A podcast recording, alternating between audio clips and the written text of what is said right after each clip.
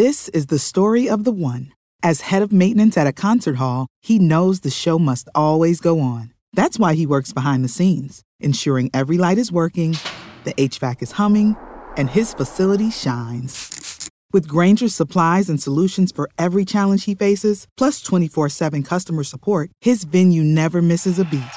Call quickgranger.com or just stop by.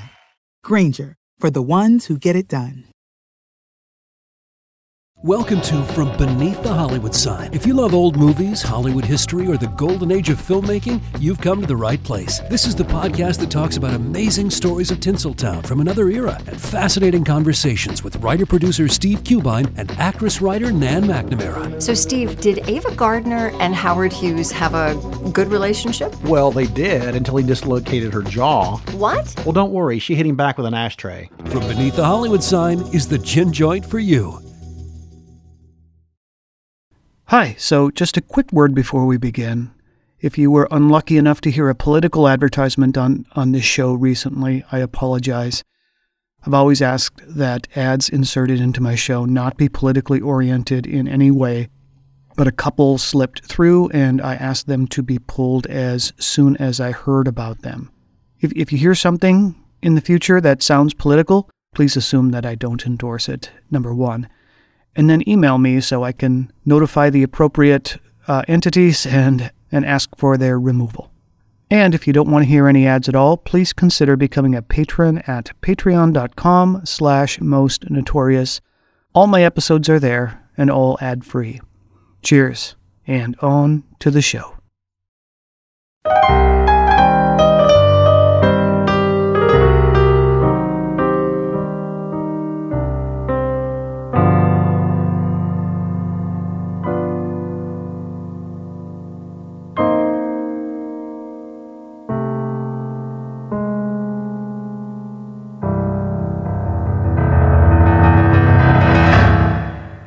Welcome to another episode of the Most Notorious podcast. I'm Eric Rivenes.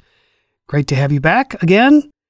Uh, so, our interview today is a little more lighthearted than usual. Lighthearted in the sense that no one gets killed. and what could be a better summer story than one that involves baseball? Maybe I'm just a little excited because my Minnesota Twins are having a decent season this year, above average, at least at the time of this recording. Uh, anyway, I am very excited to talk today to Jack Bales. He retired in 2020 as a reference and humanities librarian emeritus after more than 40 years at the University of Mary Washington. Besides being a librarian, he is also a longtime writer and has published numerous works for books, journals, magazines, literary encyclopedias, and newspapers. He is also a member of the Society for American Baseball Research and has written extensively about the Chicago Cubs.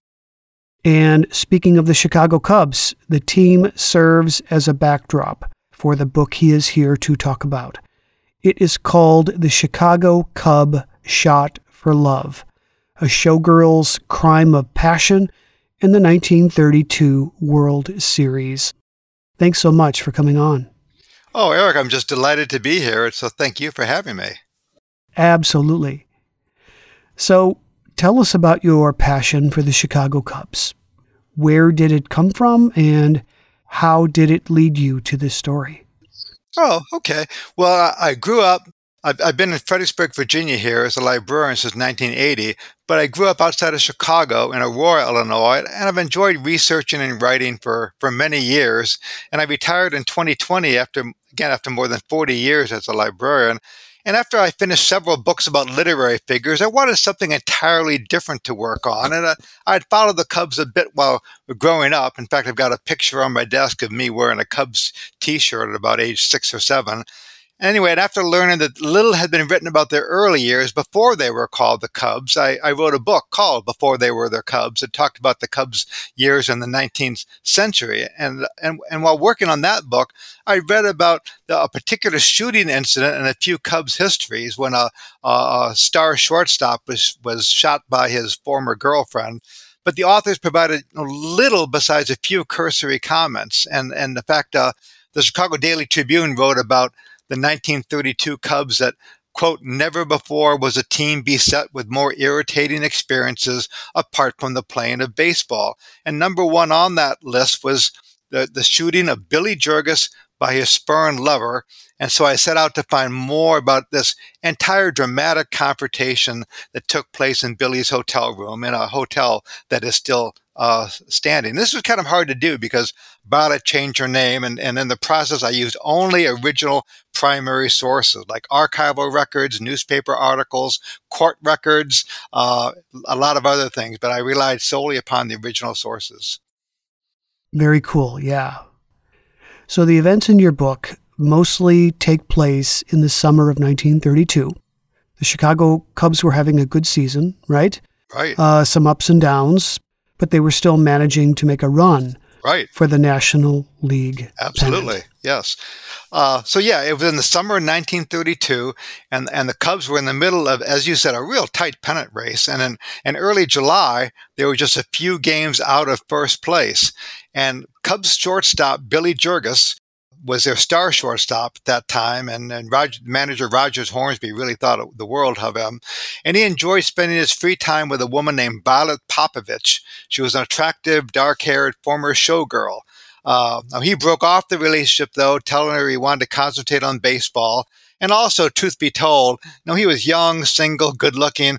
And I, he said in a later interview that, you know, I wanted to have a good time too. And I think that's another reason why he broke up with her. Uh, anyway, she did not take it particularly well. Now, at that time, some of the players stayed at the Hotel Carlos, which was just a, a few, a couple of blocks north of Wrigley Field on Sheffield Avenue. Uh, it's still there today. It's been remodeled as a uh, as a condominium for uh, uh, for young single professionals. And about 9:45 in the morning of July 6, Billy was getting ready for a game with the Philadelphia Phillies, which the Cubs won, by the way, 6 to 1, when Bartlett called him from her own room, which is room 111. She was in room 509, he was in room 509, and said that she wanted to see him. And he told her to, you know, come on up. And about 10:15 in the morning, she knocked on his door, again room 509. Uh, they resumed arguing. Uh, she asked him for a glass of water. While he went to get it, she pulled a gun out of her purse and pointed it at him.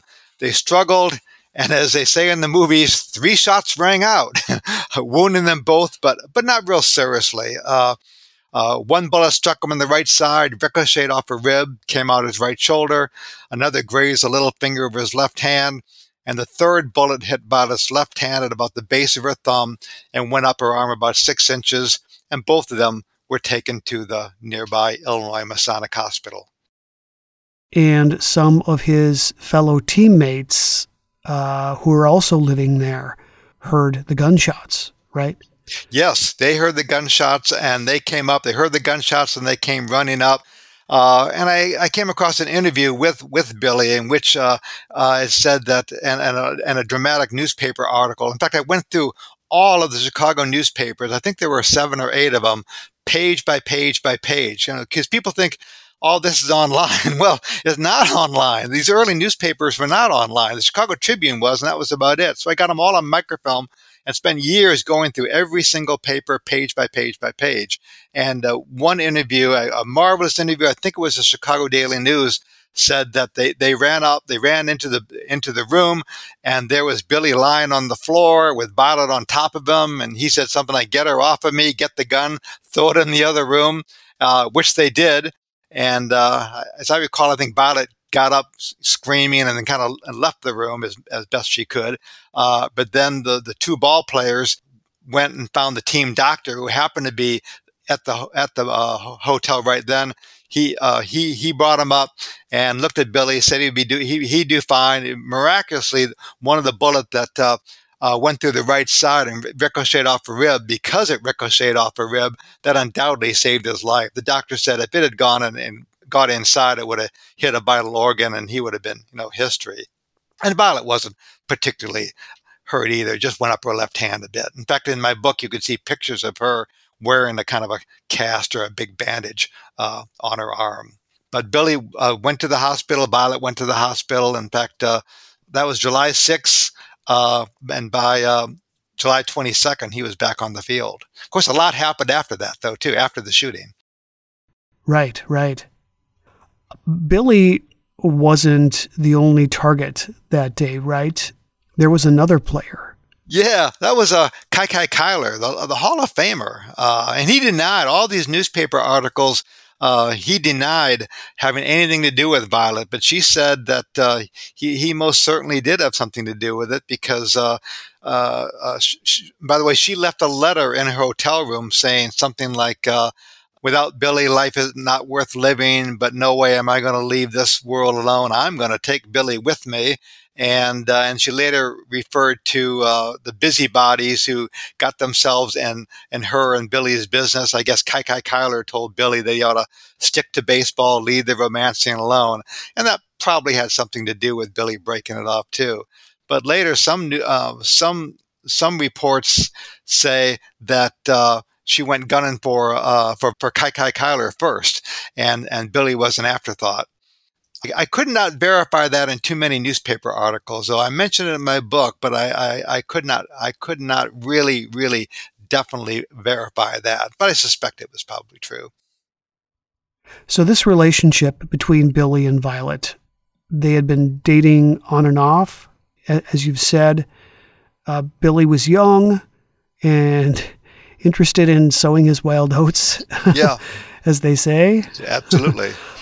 but the argument the day of the shooting, he told her he wanted out of their relationship so he could focus on the pennant race, correct? Right. He sure did. Yes, absolutely. That, that was his main impetus, Eric. Uh, emphasis. He wanted to focus on the pennant race. Uh, they had met at a party uh, in, I think it was the fall of 1931. As she said later in an interview, said, uh, I met Bill at a party, and if it wasn't love at first sight, it was certainly second. But I think in, in Billy's mind, it wasn't even second. You know, he, he, enjoyed her company, as he said later on. She she was young, she was beautiful, and she was a beautiful, beautiful woman. And uh, and naturally, uh, uh, he enjoyed spending time with her. She was young and vivacious. She was good company. But you know, he was young and wanted to wanted to you know date other people, and he really wanted to concentrate on baseball. As he told Violet, "quote We've got a chance to win the pennant." Unquote and she had kind of a thing for professional athletes. Oh yeah, uh, I guess now you call them a, a, a groupie or, or whatever. But uh, uh, she went out with uh, Leo Durocher, who was manager of the Cubs, and uh, she went out with Al Lopez uh, too. In fact, both of them. And then later she went back. She went back to Al Lopez fact, Violet's nephew helped me a lot with my research and gave me a lot of photographs for the book. And he and he went to a game with Violet and uh, and Al Lopez was a White Sox game. Al, uh, Al Lopez was managing the White Sox at that time, and they went to see a game. and and uh, and the manager Al Lopez went up to the stands and brought brought Violet's nephew an autographed ball. In fact, I. Uh, I tell people, here's a tri- baseball trivia question. What former showgirl was dating the two Hall of Fame managers for the Chicago for the Chicago Cubs and the Chicago White Sox. Not necessarily at the same time, but but she had dated both of them. But yeah, she liked baseball players. in fact, uh, Al, interestingly enough, I found a reference to Al Lopez back in the 30s, where he warned uh, Billy that uh, that Violet kind of liked to play around, and you know maybe he should concentrate more on baseball. And she had been romantically involved with Kiki Cuyler as well, right? Yes, yes. Uh, he denied it, but she he certainly did uh, see Kiki Cuyler, and this was verified with an interview with Billy, uh, and even a later interview with Billy. And I think 1988, he talked about that. He said Billy, he said that Kiki Cuyler, even though he was married, was a real ladies' man. Uh, Violet, now in an interview I read, said that when she found out that Kiki Cuyler was married, uh, he called she called it off with him. And Kiki Cuyler and some other teammates had been poisoning. Yeah, they were poisoning the well, so to speak. They certainly were. Uh, he and a couple other people. They they told Billy. In fact, Kiki Cuyler is was quoted as saying something like, uh, "All I did was tell Billy to stick to baseball, and he would be a star." But yeah, he's he was certainly warning her off. He was the main person warning warning Billy off. Of course, maybe that was sour grapes in his part too, because they had been going out to out together, and she called it off because he was married. So I guess we'll never know. So, if you don't mind, give us a little backstory on both Violet and Billy. Sure. Uh, Billy was a New York kid, uh, and if you could include his story about how he made it to the major leagues. Yeah, he was uh, born in, in, in 1908, uh, as I recall, and uh, he always wanted to play baseball. His father said in an interview one time that, you know, from the age of, you know, from just a young kid, like two or three or four or whatever, all he wanted to do was play baseball. And at age 17, he played for the for a semi-pro uh, uh, team in uh, I think it was called South Ozone Park, which was a neighborhood in in Queens. And, and as luck would have it, the umpire there, Dick Meehan, knew a, a former New York Giants second baseman, Billy Gilbert, who was a scout for the Newark, New Jersey Bears of the International League. So, so Billy signed a contract with the Bears, and they assigned him to play for the New, New England League's Manchester Blue Sox in New Hampshire to gain experience I think he batted 255 for the Blue Sox in 1927 and, and 332 in 1928. And in 1928, he was chosen the most valuable player, and uh, baseball scouts had seen him play, and he recommended him to the Chicago Cubs, who bought him for $5,000. And he played for the Double A team called the Reading, Pennsylvania Keystones, and he played for them in 1929 and 1930, 1930 and 1931, he worked out with the Cubs during spring training on Santa Catalina Island, which was a resort area in the Pacific just off the coast of Southern California. And uh, his first game was, I think, on in May sometime in 1931. Uh, he did pretty well. And, uh, and after the Cubs shortstop, Woody English, fractured his right finger in, in March 32, Billy took over his duties and, uh, and Woody moved over to, to third base. And that's how it all started. Now with Violet, though, boy, you know, uh, and there's a, a, nice picture of Violet in my in my book, Eric, with her sitting in the doorway, and she looks real, real sweet and innocent. And you can't help but feeling sorry for her. And I and I spent a lot of time talking to the Cubs historian Ed Hartig about this, and we both agreed that you know, all, all Violet wanted was a, a, a, nice, stable relationship and a home in the suburbs with a white picket fence, you know, 2.4 kids and all that kind of thing. And, uh, and that's all that she really wanted. But as Ed said, you know, if it went for her falling for Billy, she would have fallen for somebody else too. But anyway, what I'm getting at is her childhood was not all that great. Uh, her father was a man named Mirko, later changed his name to Mike Popovic, later changed his name to Popovich. He was an Austrian immigrant who came to Ellis Island in 1907. He was an electrician, moved to Chicago, and in 1910 he married a woman named Margaret Heindel, also from Austria. Uh, they had four children, of which Violet was the oldest. But you know, the marriage was not at all a happy one. And uh, I found some neat court records in Chicago. Uh, when Violet was only 10 days old, her father began beating his wife, giving her black and blue eyes. Uh, the couple got divorced in 1920 on the grounds of, quote, extreme and repeated cruelty. In fact, eight year old Violet even had to testify at the divorce hearing. You know, what kind of, you know, that kind of had to have some effect on, on her. Um, child support was slow in coming, even though uh, Mike had a good salary. And, and so for a few years, Violet and her three brothers had to stay in the Uhlich Children's Home in Chicago, run by the Lutheran Church. Uh, said in interviews that when she was 18, uh, that she was married when she was 18, but it was a very un- a short marriage. And uh, as I recall, she said something like, uh, quote, I was unhappily married at 18, one of those puppy love affairs with a schoolboy. I never lived with him and we were divorced six months later.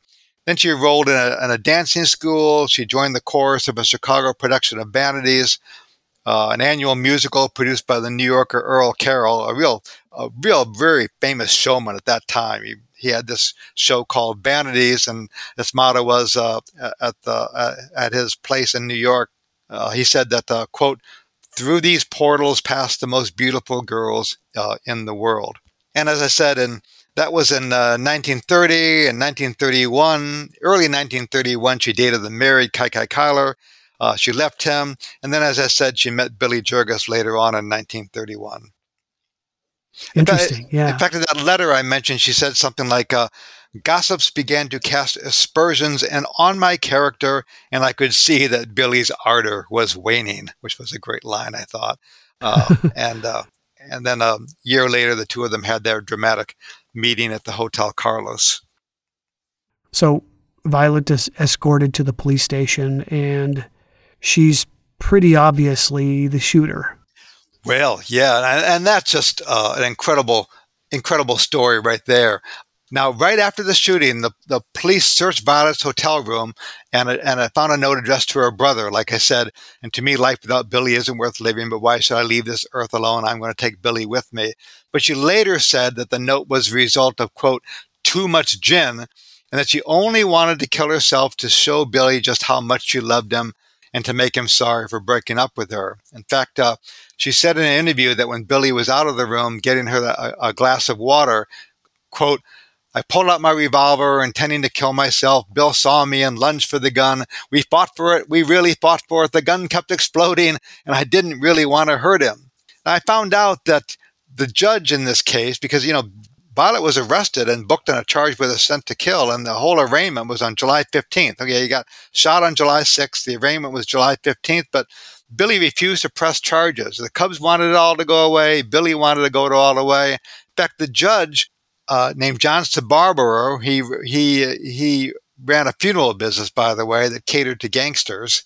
And as one person, one Al Capone biographer put it, when he wasn't putting them in jail, he was putting them in coffins. But uh, he asked Billy beforehand, you know, hey Bill, what do you want me to do? He said, oh, just forget it. You know, which is what happened. Uh, he refused to press charges.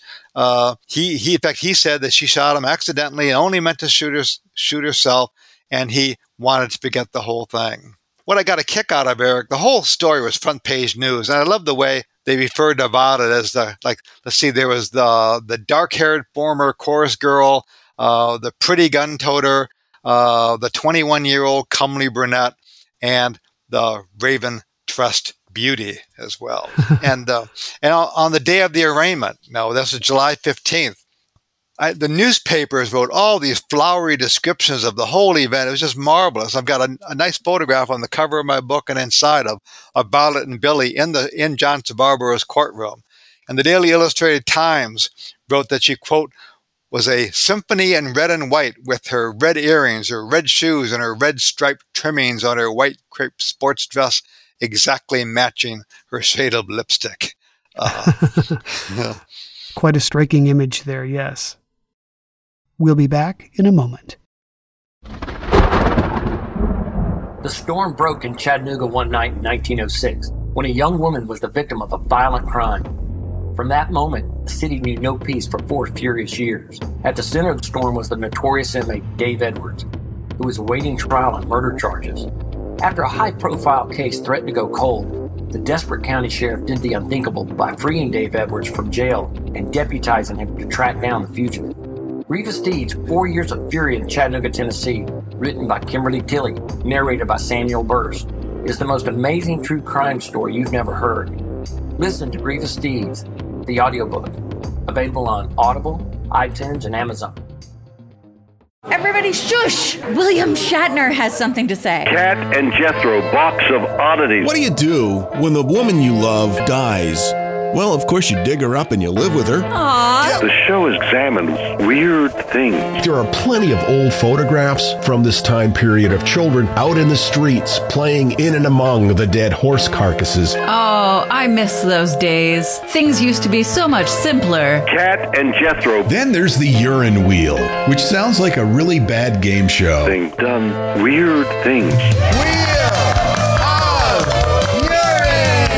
Kat and Jethro box of oddities. That is really mysterious. Join Kat and Jethro Gilligan Toth for the strange, the bizarre, the unexpected as they lift the lid and cautiously peer inside the Box of Oddities. The Webby Award winning Box of Oddities podcast from Airwave Media. Hi, I'm Matt Albers, host of the Pirate History Podcast. The men and women of the golden age of piracy are some of the most infamous and often misunderstood characters in all of human history. You know their names Captain Morgan, Anne Bonny, Henry Avery, Mary Read, Captain Kidd, Blackbeard. But do you know their stories, their real stories?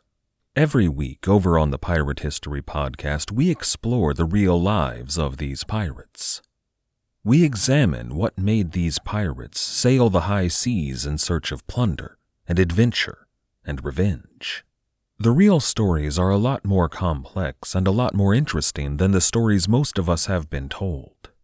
If you'd like to hear the stories of the real men and women who went on the account and sailed under the black flag, join us on the Pirate History Podcast.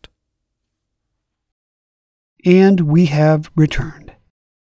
Yeah, uh, despite the fact that Billy didn't want to press charges, the police were still intent on investigating the shooting. Oh, yes. And they talked to residents of the building, right? Yeah. Oh, yeah. There was a. She had this mysterious girlfriend, the newspapers all reported. And I managed to t- track down what I think was the mysterious girlfriend, her, her stepsister, who was kind of the, as one Chicago historian told me, you know, she kind of led Violet astray. But yeah, they were, they had a gun and they were doing target practice uh, in the back of the motel, in an alley in back of the motel. And uh, purportedly, Billy was getting uh, letters or maybe it was telegrams from somebody else. And, and when Violet heard about it, she said uh, that she was going to uh, uh, question Billy about this. And I think she said something like, if he did not, if he denies that that's okay. But if he affirms it, I'm going to give him the works. Uh, so there was definitely some pl- there was some pre-planning here. You know, there was shooting was definitely a forethought and everything because the Chicago newspapers all reported on this. In fact, Billy was urged to get out of town. He said, "Oh no, nothing's going to happen." It was also alleged that Violet left a note on Kiki Cuyler's mirror Yes, yes, uh, something like "I'm going to kill you." I think it was, yeah, uh, and that was Billy said that in an interview in 1988, and uh, but I could not find any contemporary art- articles about that, unfortunately. But uh, yeah, he uh, he mentioned it in a in a in, in a book of uh, of interviews edited by Jerome Holtzman, the national baseball historian at that time. Uh, but yes, he, he did say that, and uh, he was interviewed, as I said, in 1988. I wish I could I found some contemporary sources about that. But but Eric, you know, Violet is. I mean, you can't. As people say, you can't make this stuff up. So you know, Billy went back to to the baseball field in, on July on July 22nd, and I think he hit a single that day. I think one newspaper said he was calling the uh, Violet celebrated revolver target, and he bowed himself back into back into the field with a single to center. But uh, on the same day, newspapers reported on Billy's return to the baseball field, and the, that was on the newspaper said this on July 23rd. Violet herself returned to the stage as a singer in an act called the Bear Cub Follies, and we're not talking B E A R either. Uh, when after the the arraignment and and everything was dropped, uh, said, "All I want to do is stay home. I'm going to forget about Billy and stay home and be with my mother." Well, that didn't last too long because that was on July 6th, and soon after Violet signed this signed this contract, and, and management did its part to attract an audience by booking some quote Bear Cub girls as their op- opening act. And uh, I said, I said, Eric, I went through all these newspapers trying to find these original sources, and, I kept on thinking to myself, I'd love to find a review of her show. I want to find a review of her show. You know, what went on at, at, at a typical burlesque show. And in fact, uh, my staff, you know, the, the, staff in the library where I work, they were really getting into this, and uh, so I checked out all these books on burlesque, but I was kind of embarrassed about it. So I didn't want to go to a student aide at the desk. So I kind of, I kind of asked one of my colleagues, you know, you know, can you check these books out for me for my book? And they got the biggest kick out of that and everything. uh, but anyway, and so I, and I got a, a, variety of different things, but I really wanted to find a review. And, and in the Chicago Daily News, I found this great review written by a, a man who was a very well-known reviewer at the time. And off the top of my head, I can't think of his name, but uh, he was an amateur historian. He hobnobbed with Carl Sandburg. His house was designed by Frank Lloyd Wright. It's now an uh, Illinois State Historic Landmark. Uh, he, and his papers are at the, the famous Newberry Library.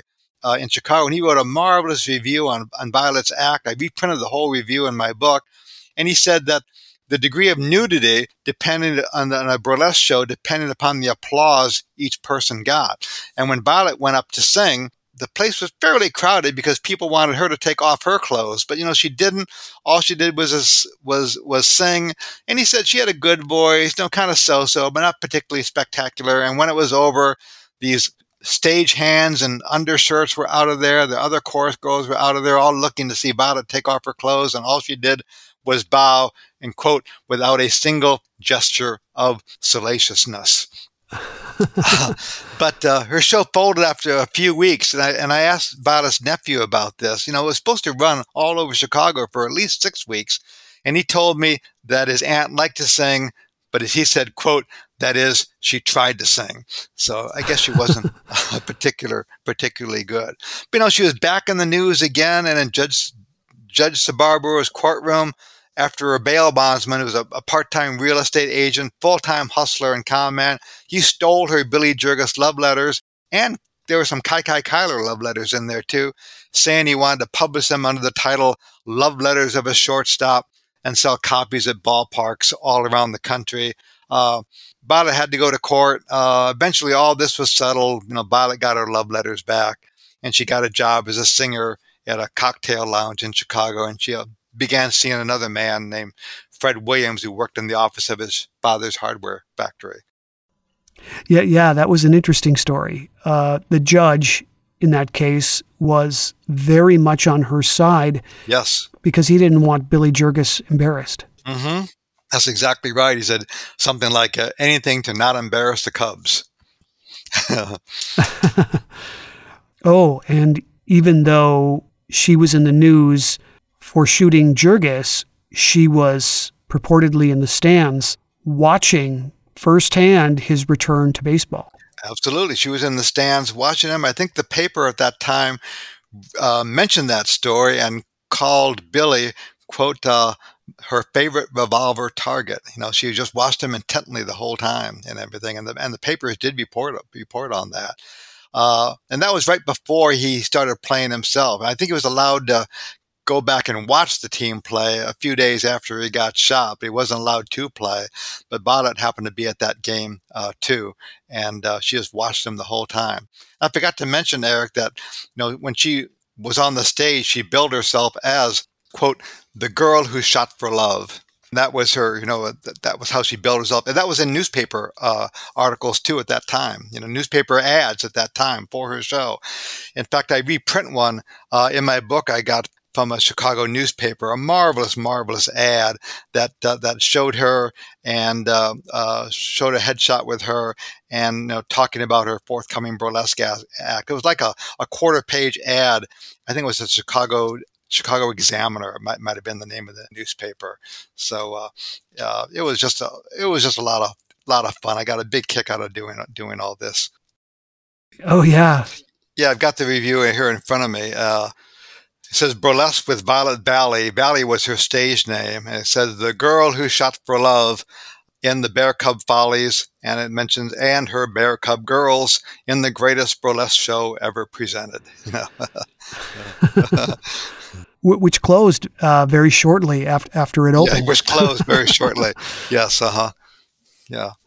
So while all of this is happening, there is a, a bit of tumult and controversy going on within the Cubs organization. And it has everything to do with their manager, Rogers Hornsby. Right, yeah. Okay.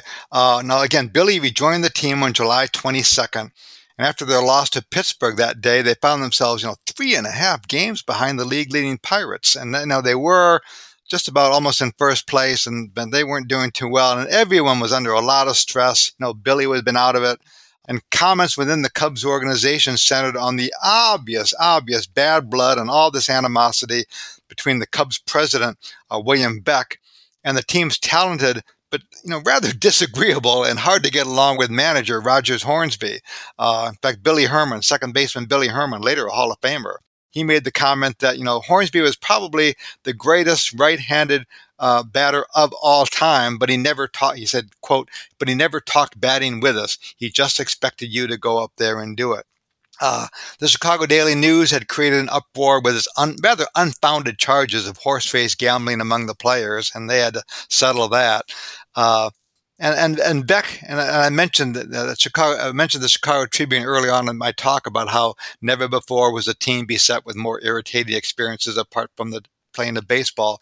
And you know, there was there was Billy Jurges getting shot. There was an, uh, animosity between uh, Bill William Veeck, father of of Bill Veeck, the famous showman and uh, and baseball manager, and uh, and all the problems with Rogers Hornsby, and then this gambling too. So there's a slew of things not not going right.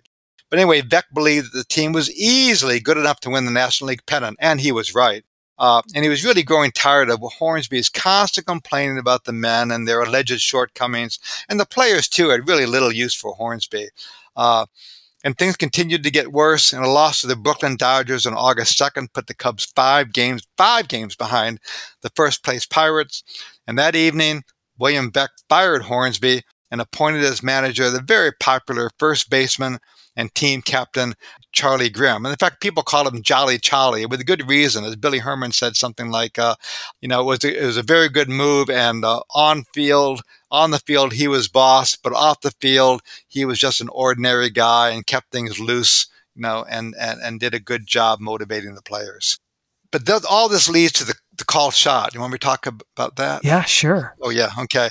And, th- and, and, and, and, and, and that's the call shot uh, is arguably one of the most famous, well, not, I would say unarguably one of the uh, baseball's most famous home runs. And so, like I mentioned, Cub president William Veeck and he was really concerned about, naturally, about Billy's recovery right after the shooting. And moreover, there was also the loss of Rogers Hornsby. He got fired. So he brought in infielder Mark Koenig to help out. He used to play with the Yankees. And he proved to be an excellent choice as he helped the Cubs clinch the National League pennant on September 20th. But the thing is, now each team would get a share of the World Series gate receipts, and the players got to vote on how much each person got. But it had to be unanimous. Uh, and and two Cubs players. Uh, Billy Jurges was one of them, and and it, w- it was not known at the time, but I later found out it was Billy Jurges and Billy Herman, whom I mentioned before. They voted not to give Mark Koenig a full share as he played in just the last part of the season, 33 games. I think Billy and others played in about 153 games, maybe 154 games. No, no, no. I think he, it was over 100, maybe 115. So there were 154 games total. I think Billy played in 115 and Mark Koenig played in only 33, but really, Eric, he and even the players, uh, Woody English, I remember reading about him. Uh, he, third baseman Woody English, he he said that definitely Mark Koenig helped them win the National League pennant. He wasn't sure they could have won it without him. But anyway, uh, as famed Washington Post sports writer Shirley Povich wrote, and Shirley Povich was a guy, uh, father of the talk show guy, uh, Maury Povich, one of the most famous sports writers of the time. He wrote, quote, the Cubs' stinginess fired the Yankees to new heights. And so they started bad mouthing the Cubs. There's all this animosity between them, all what they call uh, uh, bench jockeying between them. Uh, Babe Ruth says something like, I hope we beat him in four straight. They gave my friend Mark Koenig a sour deal on his player cut. They're chiselers, and I tell them so. So the Cubs were down two games to none in the World Series when Game 3 was played in Chicago. There were all these insults flying back and forth. The Chicago crowd was screaming encouragement to the Cubs. They were screaming abuse at the Yankees. And in the fifth inning, with the score tied 4 to 4, Ruth was at the plate facing pitcher Charlie Root with the count at two balls and two strikes. And Babe Ruth raised two fingers of his right hand, and, and did he signal that, that was only two strikes? Did he gesture contemptuously to the Cubs in the third base dugout, or did he gesture to uh, pitcher Charlie Root, or did he point to center field as if to signal that he was going to hit a home run? That is, did he, you know, call his shot? In any case, he did hit a blistering home run and Babe Ruth's home run was followed by a home run by Lou Gehrig, which of course is not nearly as well remembered as uh, Ruth's is today. Uh, the Cubs ended up losing that game, seven to five, and the following game too. And the thoroughly demoralized Cubs lost the whole World Series to the New York Yankees four games in a row, just as Babe Ruth had hoped. I mean, the Cubs did not even win one single game. But if I could say one more thing, interesting enough, though, you know, you have Cub fans that say, and, and Cub players who say that he did not point, and you've got Yankees saying, players saying he did point. and I'm no expert on that. In fact, two books have been written on this one home run call. They both called the call shot, and I corresponded with both of them. I mean, so we have two entire books had been written on that hit. But what I found out, and I'm not sure if this was covered in their book, but but the feelings did not fall along partisan lines. I found Cub players who said absolutely he pointed, and uh, in fact, Woody, uh, uh, Guy, I think it was Guy Bush saying he did point. Uh, I think it was player, uh, and and he was Guy Bush was the pitcher, and he was in the dugout at that time. He said, "Of course he pointed. I saw it."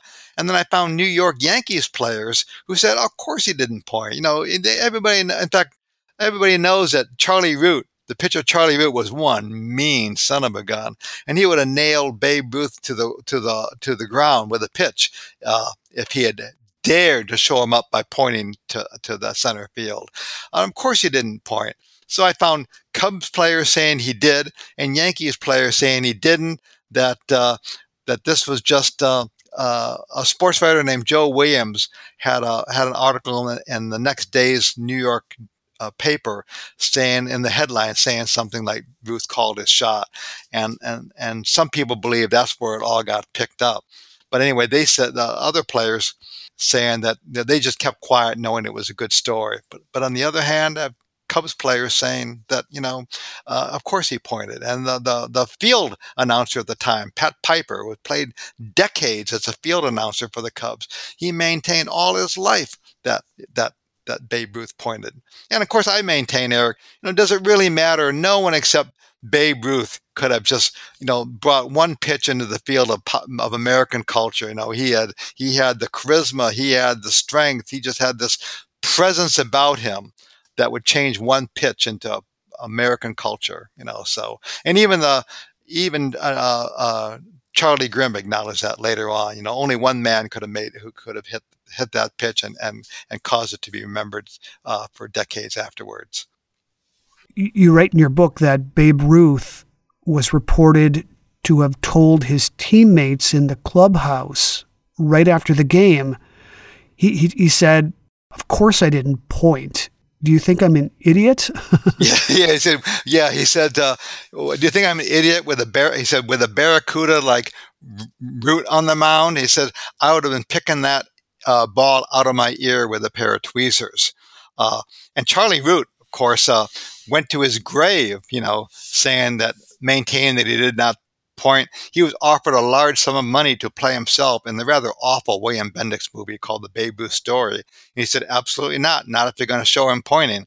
One of my favorite things I learned was uh, a Charlie Root biographer said in his book that uh, one time the Charlie Root family, you know, uh, uh, his his son and his son's wife and his and his wife were all playing wiffle ball, and Charlie Root was pitching, and Charlie Root Jr.'s uh, wife made the mistake of holding up her wiffle ball bat and pointing to center field. You know, Charlie wound up and just nailed her on the neck as hard as he could with a wiffle ball, knocking her to the ground. You know, I mean, he didn't mess with Charlie Root when it came to the called shot. And one time, some rookie player made the mistake of pointing with his with his bat to uh, center field, and Charlie Root just took ball after ball after ball, hitting him with it. You know, wasn't he reported as as kind of ruefully saying at the end of his life he had this amazing career, but it was all negated because this was what he would go down in history for. Yes, yes. He told his he told his daughter just a couple days before his uh, his death. I think it was something like a, I gave my entire life to baseball and I'll be remembered for something that never happened, which I thought, you know, was kind of dramatic there too. Back in a jiffy. When Johann Rall received the letter on Christmas Day 1776, he put it away to read later. Maybe he thought it was a season's greeting and wanted to save it for the fireside. But what it actually was, was a warning, delivered to the Hessian colonel, letting him know that General George Washington was crossing the Delaware and would soon attack his forces. The next day, when Rall lost the Battle of Trenton and died from two colonial Boxing Day musket balls, the letter was found, unopened in his vest pocket. As someone with 15,000 unread emails in his inbox, I feel like there's a lesson there. Oh well, this is The Constant, a history of getting things wrong. I'm Mark Chrisler. Every episode, we look at the bad ideas, mistakes, and accidents that misshaped our world. Find us at constantpodcast.com or wherever you get your podcasts.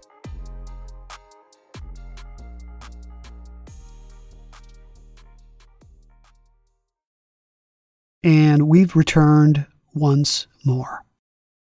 So I'd like to ask you about the alleged connection between this story and the and the novel and movie of the same name, The Natural. Oh yeah, yeah, uh huh, sure thing. Yeah, um, uh, in 1949, there was a woman named, and, and I'd spent a lot of time researching this too, which I'll, you got to you'll get a kick out of. In 1949, 19 year old Chicagoan Ruth Ann Steinhagen. She was obsessed with former Cub and then Philadelphia Philly Eddie Waitkus. Well, you know, in fact, she learned Lithuanian. She tried to learn Lithuanian because he was of Lithuanian ancestry. She had a shrine to Eddie Waitkus in her in her bedroom. Anyway, she she shot him in his room at Chicago's Edgewater Beach Hotel in 1949. But ironically, uh, Eddie and Billy had played together for two years, and and and and Bill and Eddie had hit a double in Billy's last game on September 9th, 1947. And uh, I like to think, you know, one of those two ever compared notes. Well, Billy could say, "Well, I was shot three times," and Eddie, was, you were only shot one time. Though, admittedly, Eddie's shot was was much worse, and he was in the hospital for a long time, and it really affected him his whole life. And I came across online an article with uh, or a post by his son. I was I think he's an attorney in Denver, and he pointed out he had a lot of resentment toward toward Ruth Ann Steinhagen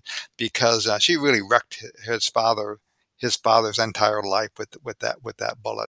But anyway, author Bernard Malamud never mentioned either of the shootings, but it seems likely that one or both of them inspired him to include a passage in his 1952 novel The Natural, in which a woman shoots ball player Roy Hobbs. And of course, that was made into the famous motion picture. I think it was 1984 with uh, with Robert Redford. And that and of course the story and and the and the movie and the whole incident live on thanks to that that movie. And I I tried to get a hold of Ruth, Ruth Steinhagen. I had her address, I had her phone number. I wrote her several times uh, I'm not surprised she never she never wrote back. But there was an Eddie Waitkus biographer, and I read that uh, you know he he uh, went by and talked to a woman on the front porch.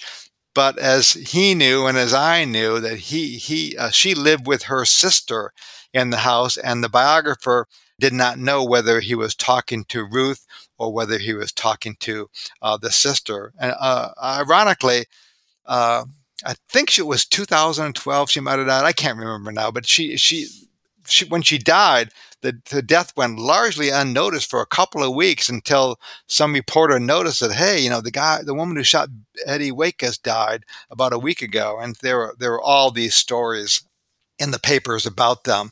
Uh, she was found not guilty by reason of insanity, I guess, and she was later spent a, a few years in a in a hospital, a mental hospital, and I have a transcript or I have a big article written about the case in a psychology journal. Uh, I was interested in, in, kind of writing a little bit about that, but uh, the Eddie Waitkus book does a good job. You know, later on, I, I, I, may get to that at some point. I think it would be a fascinating story, and I've got all sorts of good wire photos about it too, and uh, about the incident too. But it was just a remarkable coincidence. And again, I can't help but wonder if, if Eddie and Billy ever got together and compared notes about it all. Right, right. Can I can I wait say something about about uh, about the rest of Violet's career too? Oh, please, yeah. Oh, yeah. Um, you know, after uh, Violet was dating this guy, and uh, uh, I mentioned a guy named Fred Williams after the shooting. I think in the late 30s, they they they had they I, I tracked down a marriage uh, uh, uh, license. That's what I mean, the marriage license, but they never did marry, and they eventually broke up. But but about 1939 she and her mother, Margaret Heindel, had moved from Chicago. They settled in Los Angeles. And she always considered herself a professional singer. And uh, she had all these photographs taken of herself to try to get back on the stage. I print some of, the, of, of those in the book. There's one of the Violet wearing these hot pants and this cape across her shoulders, which I thought was just kind of really hilarious. There's one of her and a dog and everything, all these promotional photographs. Uh, unfortunately, she never really made it back on the stage she may have gotten some gigs here and there, but uh, she never really had a career. Um, she was a city person, and her 1947 marriage to Charlie Retzlaff, who was a prize fighter from Duluth, Duluth, Minnesota, was probably doomed from the start. He was known as the Duluth Dynamiter and was regarded as a good fighter until he met a young boxer named Joe Louis in 1936, who knocked him out in the first round. I think it was the next year Joe Louis was a heavyweight, crowned the heavyweight champion of, of the world. And, but Violet was not at a loss for companionship, and uh, Violet's nephew told told me that you know the movie star John Wayne uh, tried to pick her up at a uh, club or a bar or restaurant or whatever right near uh, Paramount Studios, where Violet worked in the color film department. And uh, let me say that John Wayne did not take his marriage vows particularly seriously. And as, as the biographies point this out, and he wanted to get home, take Violet home and get comfortable for a while. But Violet's nephew told me that, alas, you know, Violet's mother was waiting up for her, so he just dropped her off at the door uh, and, and went out and went on home. Violet's nephew told me that I think it was maybe 1962, maybe I can't remember now. Uh, I have it in my book though that uh, and Charlie they got they they split up, but they they still remain friends. And I'm not sure I'm not I can't remember now if they even got divorced, but they remained friends and they, they had Thanksgiving dinner at uh, the nephew's home uh, in in uh, uh, I believe it was Las Vegas, and the nephew. His name was Mark Preston, and uh, his parents and uh, and Violet and, and Charlie. And at the at the dinner table on Thanksgiving Day, Day, Violet announced to the table that she and Charlie had spent the afternoon sunbathing nude. Uh, and uh, and the, nephew told me that uh, you know Charlie got embarrassed, my father got angry, and words went flying, you know, uh, and everything. But uh, anyway, she she uh, died in, in 2000. She was buried in uh, in, in a cemetery uh, in, in Los Angeles. She was 88 years old, the same as when when when Billy died, and and uh, she spent her year final years in a nursing home, and she regaled the the staff with tales about her showgirl past. And I get into this in my book too. You know, like Violet, the Hotel Carlos. I talk about the Hotel Carlos was a, was on 3834 Nest Sheffield. It had its own share of uh, tough times. A Cubs historian Ed Hartig said that it was uh, was became a real dive. He used to walk. He continues to walk past it on his way to work every day, and uh, it, it, gradually became one of those what's called SRO single room occupancy homes where you could buy a, rent a room for the day, the week, or the month and he said that people would cross the street when they had to cross by it. Uh, and over the years, it, it, gradually fell into disrepair. A real estate company purchased the hotel and remodeled it and renamed it as the 3834 North Sheffield. And it called it on his webpage calls it the, the once hip apartment hotel for Cub players, and it, and it now provides studio apartments for upscale professionals. In fact, I have a few, a couple pictures of it uh, in my book that uh, um, a researcher friend of mine uh, took for me in Chicago. So it really, really looks nice. Uh, rents aren't too expensive either. Very cool. Very cool. Yeah. It, it's such a crazy time in Chicago history when this shooting occurred. Al Capone had had his tax evasion trial less than a year earlier. He started serving his sentence in, in May of 1932. Prohibition would soon be repealed. The city was getting ready for the World's Fair. And less than a year after this shooting, the mayor of Chicago would be assassinated in Miami. Anton Cermak. What a wild time to be a resident of Chicago. Well, and also you have the whole depression. You know, unemployment rates uh, soared past 20%, as I recall, and uh, the game attendance was plummeting at that time. Uh, I think the average player salary I mentioned in my book was 7500 in 1929, and that was slid to about $6,000 in 1933. And by 1939, it climbed back up, but not to where it was before.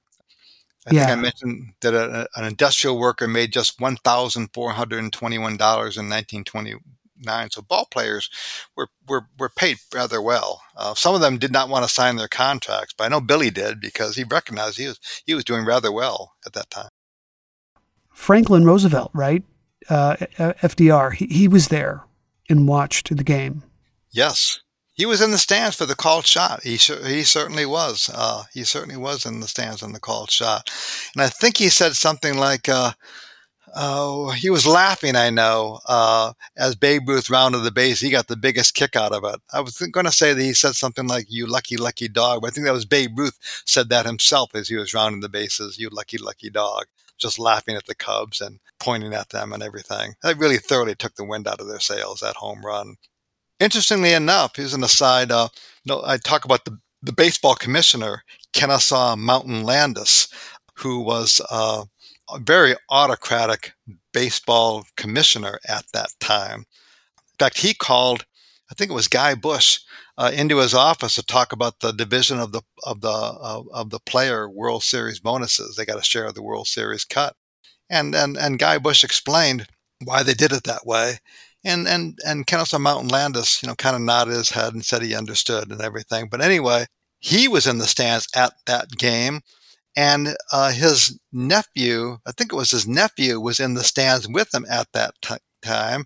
And interestingly enough, the nephew's son was one of my students at the University of Mary Washington, and he oh. and I oh. got into a discussion about this. In fact, I called him about a few weeks ago, and uh, the son was interviewed by Wire Services, the New York Times, and he steadfastly maintained, "I was there, I saw it, and uh, he ac- absolutely did point. I maintain that it, it, also depended upon where you were sitting. And uh, one Cubs historian says, I know, I know I don't have the quotation right, but he said something like, uh, "I know of uh, uh, of a Catholic priest who was on the third base side, and he swore that." That Babe Ruth pointed, but my father was on the first base side, and he swore that he was pointing to the uh, uh, to the Cubs dugout, and he said, "Well, who do you believe, your father or your or your priest?" And, and a lot of people said that. You know, it depends on where you were sitting. But anyway, the the nephew and the nephew's son swear that you know I was there, I saw it, and uh, he did point. What do you think? Do you think Babe Ruth pointed in, in the direction of his home run?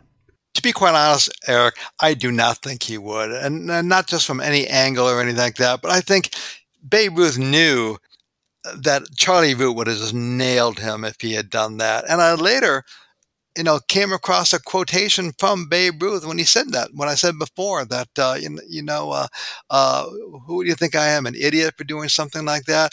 And especially when I came across all these New York Yankee people. What was it Frankie Crosetti? I think there was an obituary of Frankie Crosetti, and he's quoted as telling people years later. And of course he didn't point. We just knew it was going to make a good story. So we just went along with it, you know. So I can't help but think he didn't, but I'm, I'm not going to go to the grave maintaining that because I don't I don't think it really matters at all because I think only you know someone like Babe Ruth could have could have could have pulled that off. The the books on the call shot, I think one of them I can't remember which one, but they go into graphic detail, but newspaper column by newspaper column, pointing out you know what which what they say, how many fingers he held up, you know, what did he mean that it was only two strikes or only have one strike left, you know, point by point by point, breaking it all down. And even that there's some, I think there are two movies, home homegrown movies of the call shot, and uh, Babe Ruth biographer, I can't remember which one it was, but he maintains in his book that you can't really tell anything conclusively due to the angle. And he and the biographer makes no claim either one way or the other. But he also says it doesn't really matter anyway. But I, I personally don't think he did. Uh, but uh, again, I will probably I won't quarrel with people who said that they that they think he that he did point, and God knows there are plenty of people, Chicago Cubs players at that time, who said that they that he did indeed point. I have a uh, on my power on a PowerPoint that I made. I have a picture of a signed baseball by Woody English, and it's signed. Uh, I was at I was at the game. Babe Ruth did not point, which is kind of cool. uh, well, the other big mystery in your book, of course. Yes. did Violet really enter Jurges's apartment with the intent to kill him, or only herself? I'm so glad you brought that up because I would have forgotten to mention that. Yes, I, and I, I do that. Okay, remember now. Let's set the stage here, Eric. Okay, back at that time, Violet said in an interview, you know, well, no, first off, she wrote that letter saying, uh, life without Billy isn't worth living, but why should I leave this earth alone? I'm going to take Billy with me. Okay. That implies that she's got murder on her mind. But she later said that the shooting was the result of, quote, too much gin. This was in an article in the Chicago Daily Tribune. In fact, I think too much gin is the headline of the article. And she said, I only wanted to shoot myself to make Billy sorry for breaking up with me. So I extensively interviewed two of Violet's nephews, and uh, uh, one of them, Mark Preston, and I had this in my book. He said he was there when Violet was talking to her sister in law, and they were talking about the shooting. And Violet told her sister in law, Mark's mother, that she did indeed go to Billy's room, knock on the door, and go there with the principal purpose of shooting him. As she said to his sister-in-law, quote, I was very angry and I wanted to kill him, unquote. Oh, wow. wow. yeah. it, it's, it's cool that, that some information was later revealed that could shed a bit more light on this. In, in, in, essence, Erik, you know, I had, a, I had a great time, you know, writing writing all this. You know, again, I immersed myself in the original sources. I camped out at the library during our vacations. You know, I had a hot plate there. I had my slippers and everything. I had a, my uh, a tape player, uh, a cassette player, or CD player, whatever. It was a long time ago. Whatever it had. This before cell phones. The library staff made sure the microfilm reader printers were working well. So I had the best time. In fact, the book is dedicated to a quote, all my friends at the University of Mary Washington. because I had such a supportive group of people behind me. What a great experience. And you have a website. Yes, wrigleyivy.com. Yes. Uh-huh. I have not updated it recently. I've been kind of busy with other things, but uh, that's one thing I want to get back to. Again, uh, uh, get back and writing more about uh, the Cubs history on it. In fact, uh, I've had a couple comments there. Some Cubs players have posted comments on it in fact. So it got it gets a lot of hits. I'm surprised at how many hits it gets. You know. Oh, that's awesome! And your book is available to purchase Wherever pretty books much are sold. Yes, and uh, in fact, uh, you get it on Amazon. I saw it when I was I flew home to give a talk at the Quincy Historical Society. I walked into the O'Hare Airport bookstore and I saw it there. Uh, I wanted to sign the copies, but the person at the desk said that, that she would need permission from the owner. So I and the owner wasn't there. I, want to say, come on, I, will sign your books for you. But she said no. Uh, speaking of that, though, um, yeah, my name's Jack Bales, B A L E S, as in bales of hay. And anyone, I had professional book plates made up that feature a, an image of the book. And if anybody buys the book and wants a signed book plate for it, that again, it features an image of the book cover on it, just email me at jbales, B A L E S, at um w.edu. That stands for University of Mary Washington, and I'll and I'll be glad to send them, you know, no charge at all, a signed book plate uh, for their copy of the book. jbales at umw.edu. Oh, very cool. Yeah, Th- that's neat. Well, well, this has been great fun. Thanks for for taking some time to tell us about this obscure but but fascinating story. Oh, I really appreciate it. Because it's just a, a great time. It made, it's made my week here. You know, I, I can love talking about the book. Again, it's just a great story. You know, you can't make this stuff up. In fact, I think I told an interview one time. You know, it's got uh, the book has got uh, uh, sex. It's got a burlesque show. It's got stolen love letters, and oh yeah, it's got baseball too. You know, you know what else is there? You know, you know? it's got great photographs too. Nice glossy photographs. They, they did a good job with it. You know. Yeah, some great photographs in there. I think on Amazon it's only seventeen dollars and fifty cents on Amazon. Well, well, perfect. Thanks again. Thank you very much for having me, Erik. Again, I thoroughly, thoroughly enjoyed it, and I really appreciate being on being on your show. Again, I have been speaking to Jack Bales. His book is called The Chicago Cub Shot for Love, a showgirl's crime of passion, and the 1932 World Series. This has been another episode of the Most Notorious podcast, broadcasting to every dark and cobwebbed corner of the world. I'm Erik Rivenes, and have a safe tomorrow.